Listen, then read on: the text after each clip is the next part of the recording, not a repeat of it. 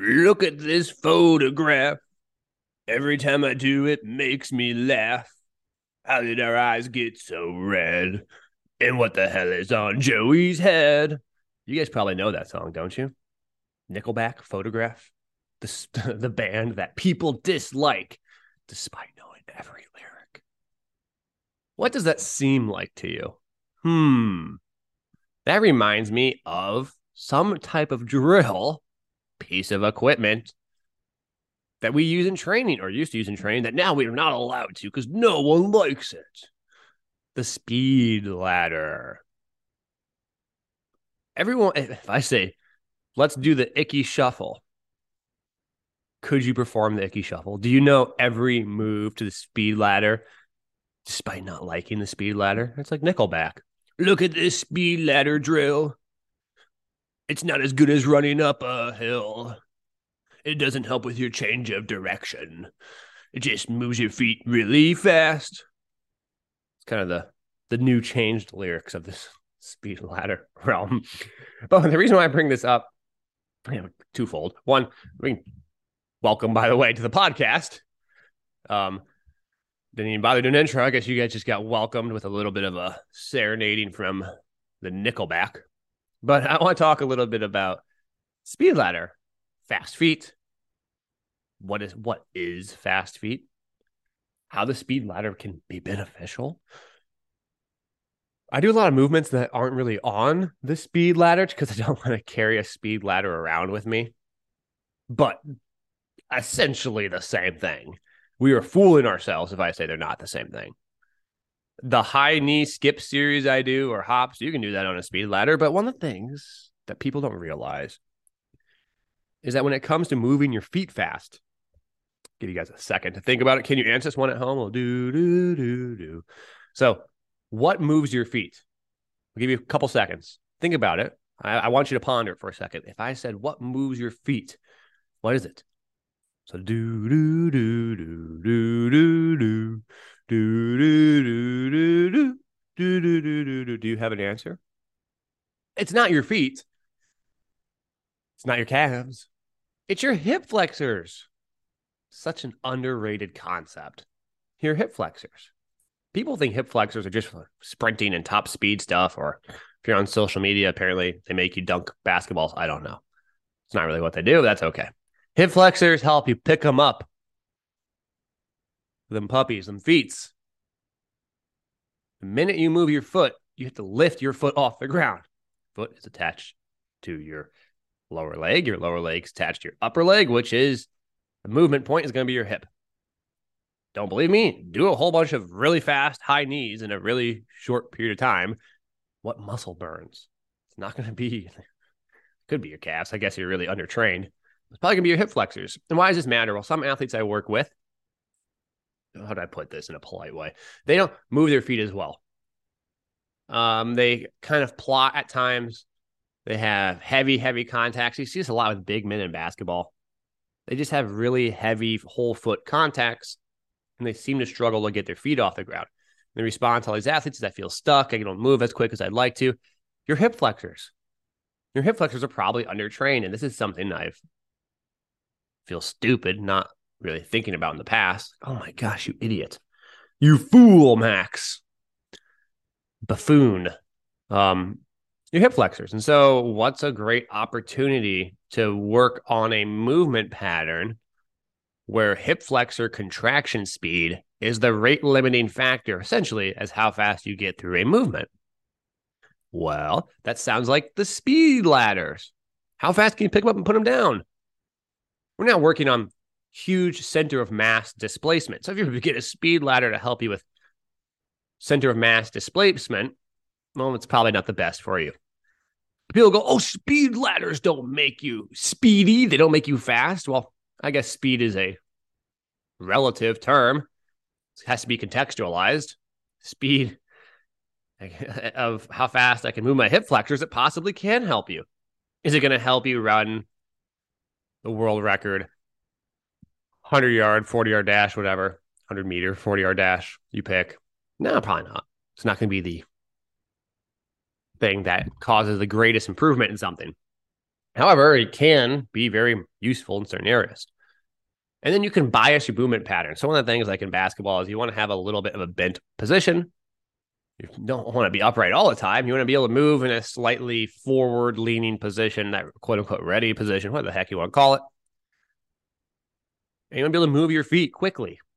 Keep them moving. A lot of times people get out of position because they have to overextend to get into a position. So it's not really the position that they're in is out of position. It's the fact that they sacrifice their initial position to get into that position and then a counter move they can't react to. That's really common in basketball. If you guys watch basketball, you see a lot of blocking fouls on the defense. This happens where they lunge and that lunge where they take that full commitment to try and stop the defender.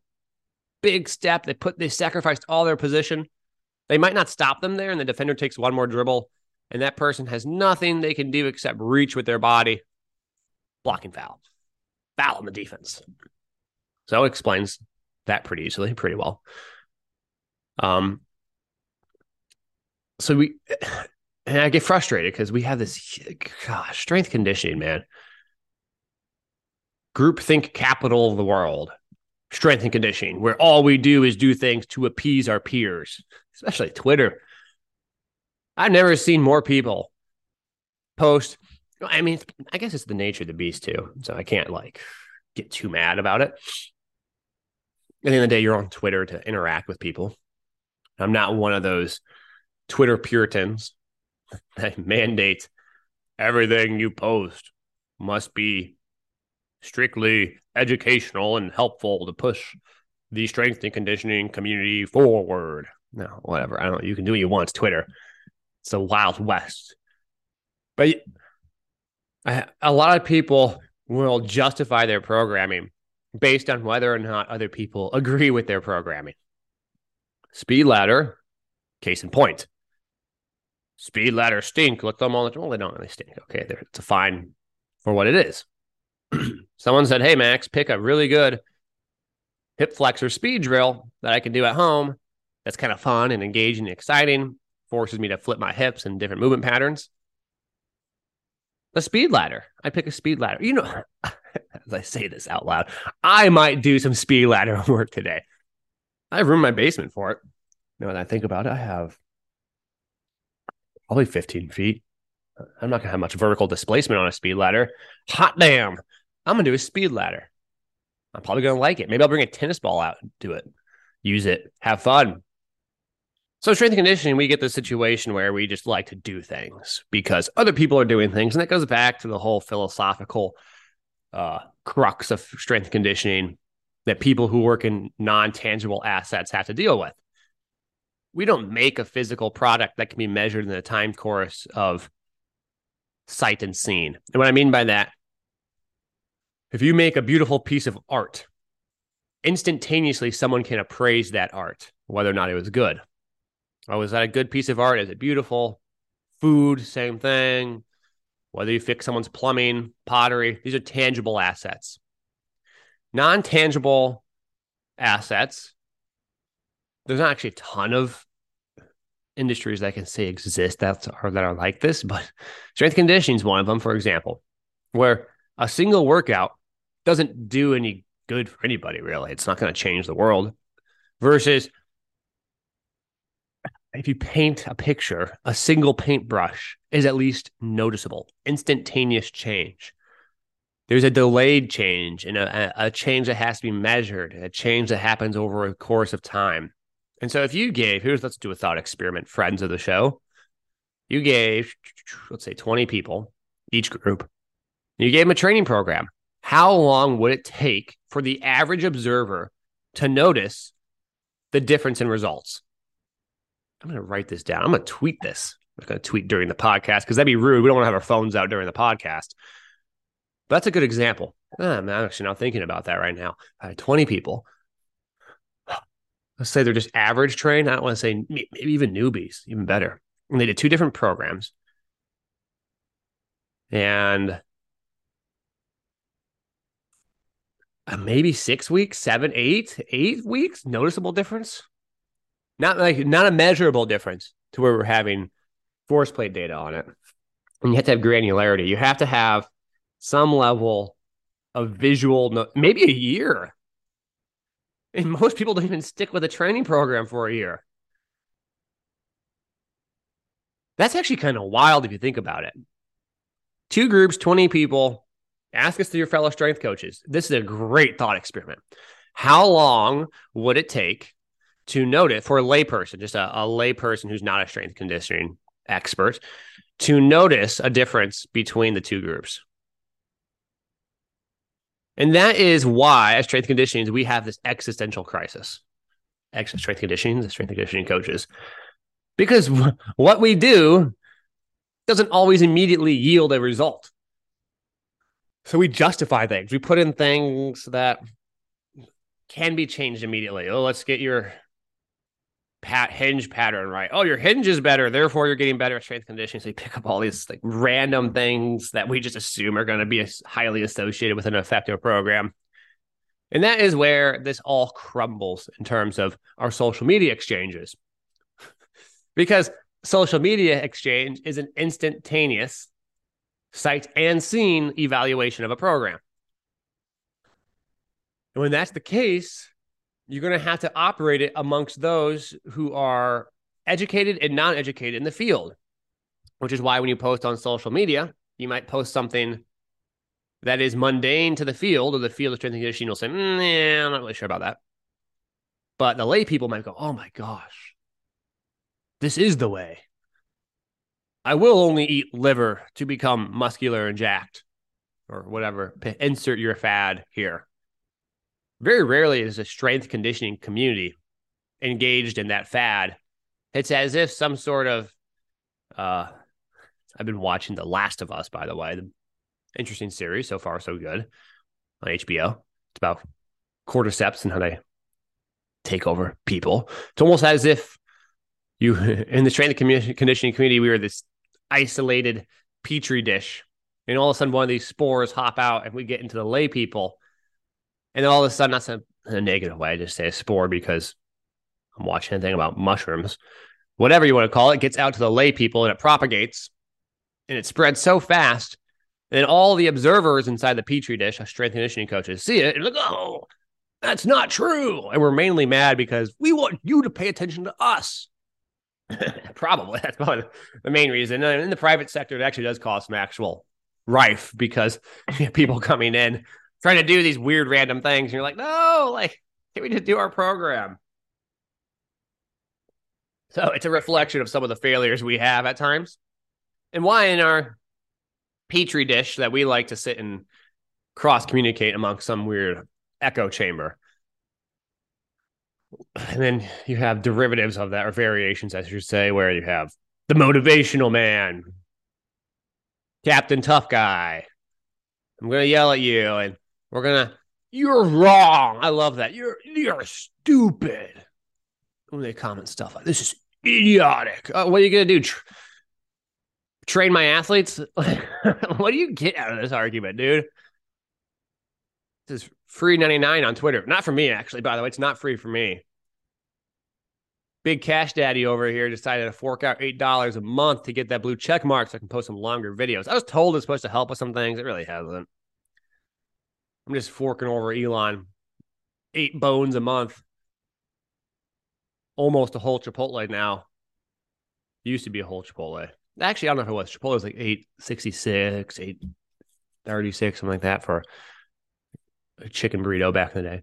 I don't think ever I don't think ever was less than that. Whatever, as I regress into a form of Chipotle conversation. So yeah, moral of the story is like let's consider actually what we're doing here, people. Um, let's think about in social media why we see things we do. And if we're constantly engaging with those peers and that's how we judge our successes, you could be constantly doing things to appease those peers and connect with those peers. And then there's the anti crowd of that, where it's just fight the man, man, and we're just going to make outrageous claims and other stuff on the other end. And it becomes this pendulum of polarization of that I touched on before. At the end of the day, the Nickelback speed ladder example is just the most perfect example I can think of because it's so true. There's great justification to use it. There's great justification not to use it. But it's up to you, I suppose. Well, I'm going to take a break from that. I don't want to go on a huge rant there. I want to talk a little bit about the training day we have. Um, I think people like breaking down some of these training days. You guys are curious. This is the Always an Athlete training program. People have questions all the time on, you know, oh, why do we do this, do that? I want to talk about a couple exercises I like. I touch on this in our new newsletter. So if you guys want to sign up, please check out the newsletter. It's pretty dope. I'm excited about it. I might uh do twice a week. I don't know. I kind of I enjoy writing again. Writing, adding, it's very fun. It's, it's a fun, creative kind of process. I have so much thinking content over the years. I don't know where to put it. The newsletter at least gives me something to do. And I think you all like it because it kind of narrows down the reduces the clutter, right? Isn't the right word? So in today's workout, this is a Wednesday, by the way. I'm filming this. It's a midweek day, so you always want to make sure in the middle of the week. I try and make these days with our pros. This is the same concept with my pro athletes. You, know you're going to get fatigue Thursday, Friday. You know you have fatigue Monday, Tuesday. So Wednesday is uh, you kind of gauge: Am I really tired? Should I push it? Should I pull back? Where should I sit in this realm of effort? And so I try to just keep it straight to the point. We have uh, a skip series, hop skips, rhythm coordination, get the feel for your body. Then we have some bound prep. So you get moving left, right, a little bit of explosiveness because in our main workout, we do this isometric barbell lunge hold. I really like this exercise. I've been a huge fan of it lately. I do it quite a bit. I mentioned my last podcast. And we do some single leg rocker jumps onto a box. So we have an isometric followed by a dynamic movement. I like to mix these up together more times than not, it's a time issue. I think both are important. I think paired together, there's some potential uh, benefits, maybe from coordination standpoint, to understand why we're doing the isometric. There's possibly potentiation, post potentiation activation effects. It's also fun and engaging in two exercises I like to do. So it's part of the reason why we do them. We don't do them to a crazy amount. It's three sets each leg. We pair them up. Single leg rocker jump. So single leg rock jump is where you are in this long lunge position. You're rocking back and forth between the left and the right leg. Think about like a single step jump and just a really low momentum single leg jump onto a box. I'll probably post a video of it today.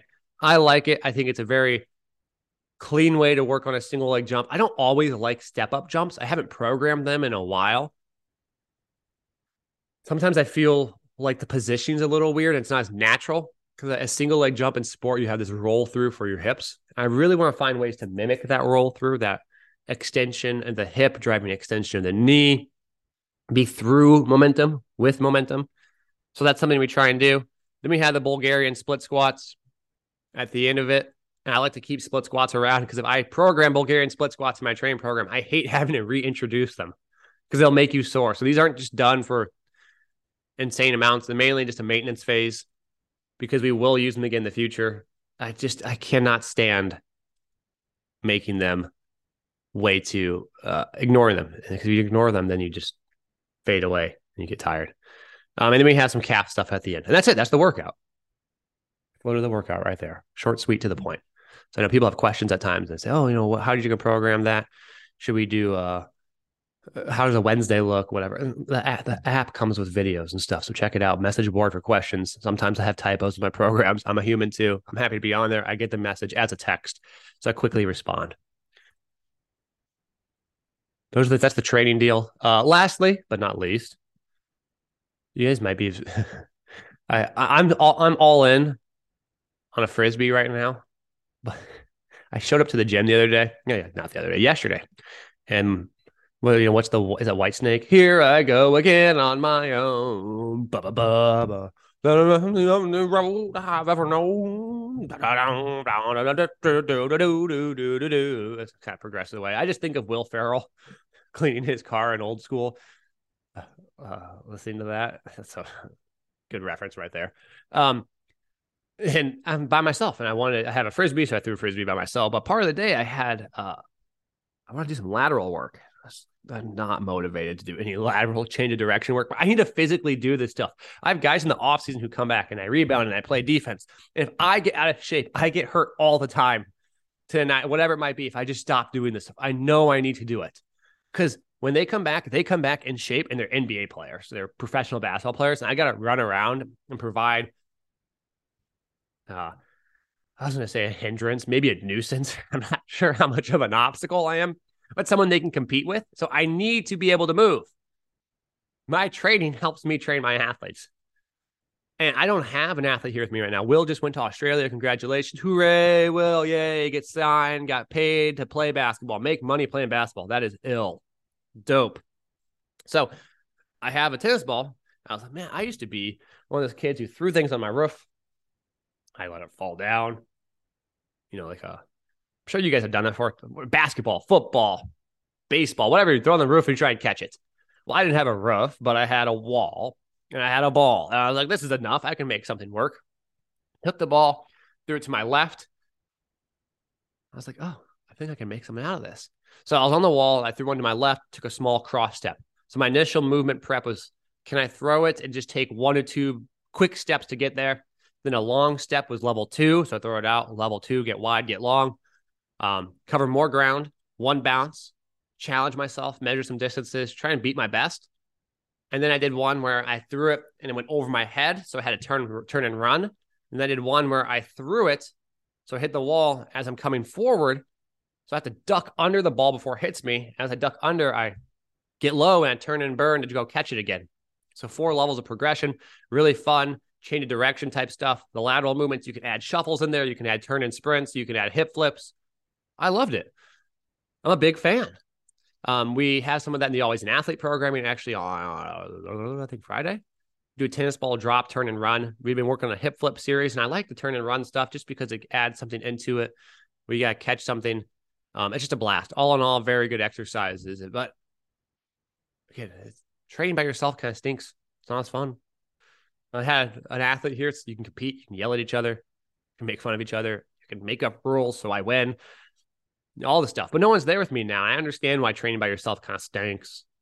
It's not always the best, not always the most enjoyable. We got to find ways to compete and get around it. So that's kind of the four level thing we did. And that was really fun. We did. I did. I say we like we're all in this together. I talked to a microphone in an empty house. Who is this man? speaking through my earphones, earbuds, iPod, bud, iPhone, AirBud thing, AirBuds. Are they really called AirBuds, by the way? Is that what they're called? AirPods. They should be AirBuds, but I'm sure there's a trademark on that. Um, well, yeah, it's just it's easier to train when you have competition. So, um, that's all I really want to cover this morning as I finish my coffee a little morning coffee with Max. I appreciate y'all tuning in. As always, check out my newsletter. Check out my Always an Athlete training team seven day free trial. Free trial? Free? Could it be? Yeah, it's free. If you don't like it, don't stay. If you like it, stay. We have lots of people who've liked it. People liked it free. People have used it for a couple of years and they really like it. Just saying, it's pretty dope. Um, Edge U, we have a lot of great content on there. We're gonna be having a new course here in the near future on gamifying training. And then um I think this covers it all. And obviously, for the supplements, you guys can check out Upper Echelon Nutrition. I take the supplements. I love the supplements. Best supplements. Some supplements make me want to poop my pants when I have the proteins. This protein is amazing. It tastes great. Fits in my stomach so well. People have commented that before on the reviews. Go read the reviews. They're fire. Amazing. Um, that's all I got for y'all today. I hope you guys enjoy. As always, I appreciate y'all. Take care. And again, thanks for listening. We're making this thing go again.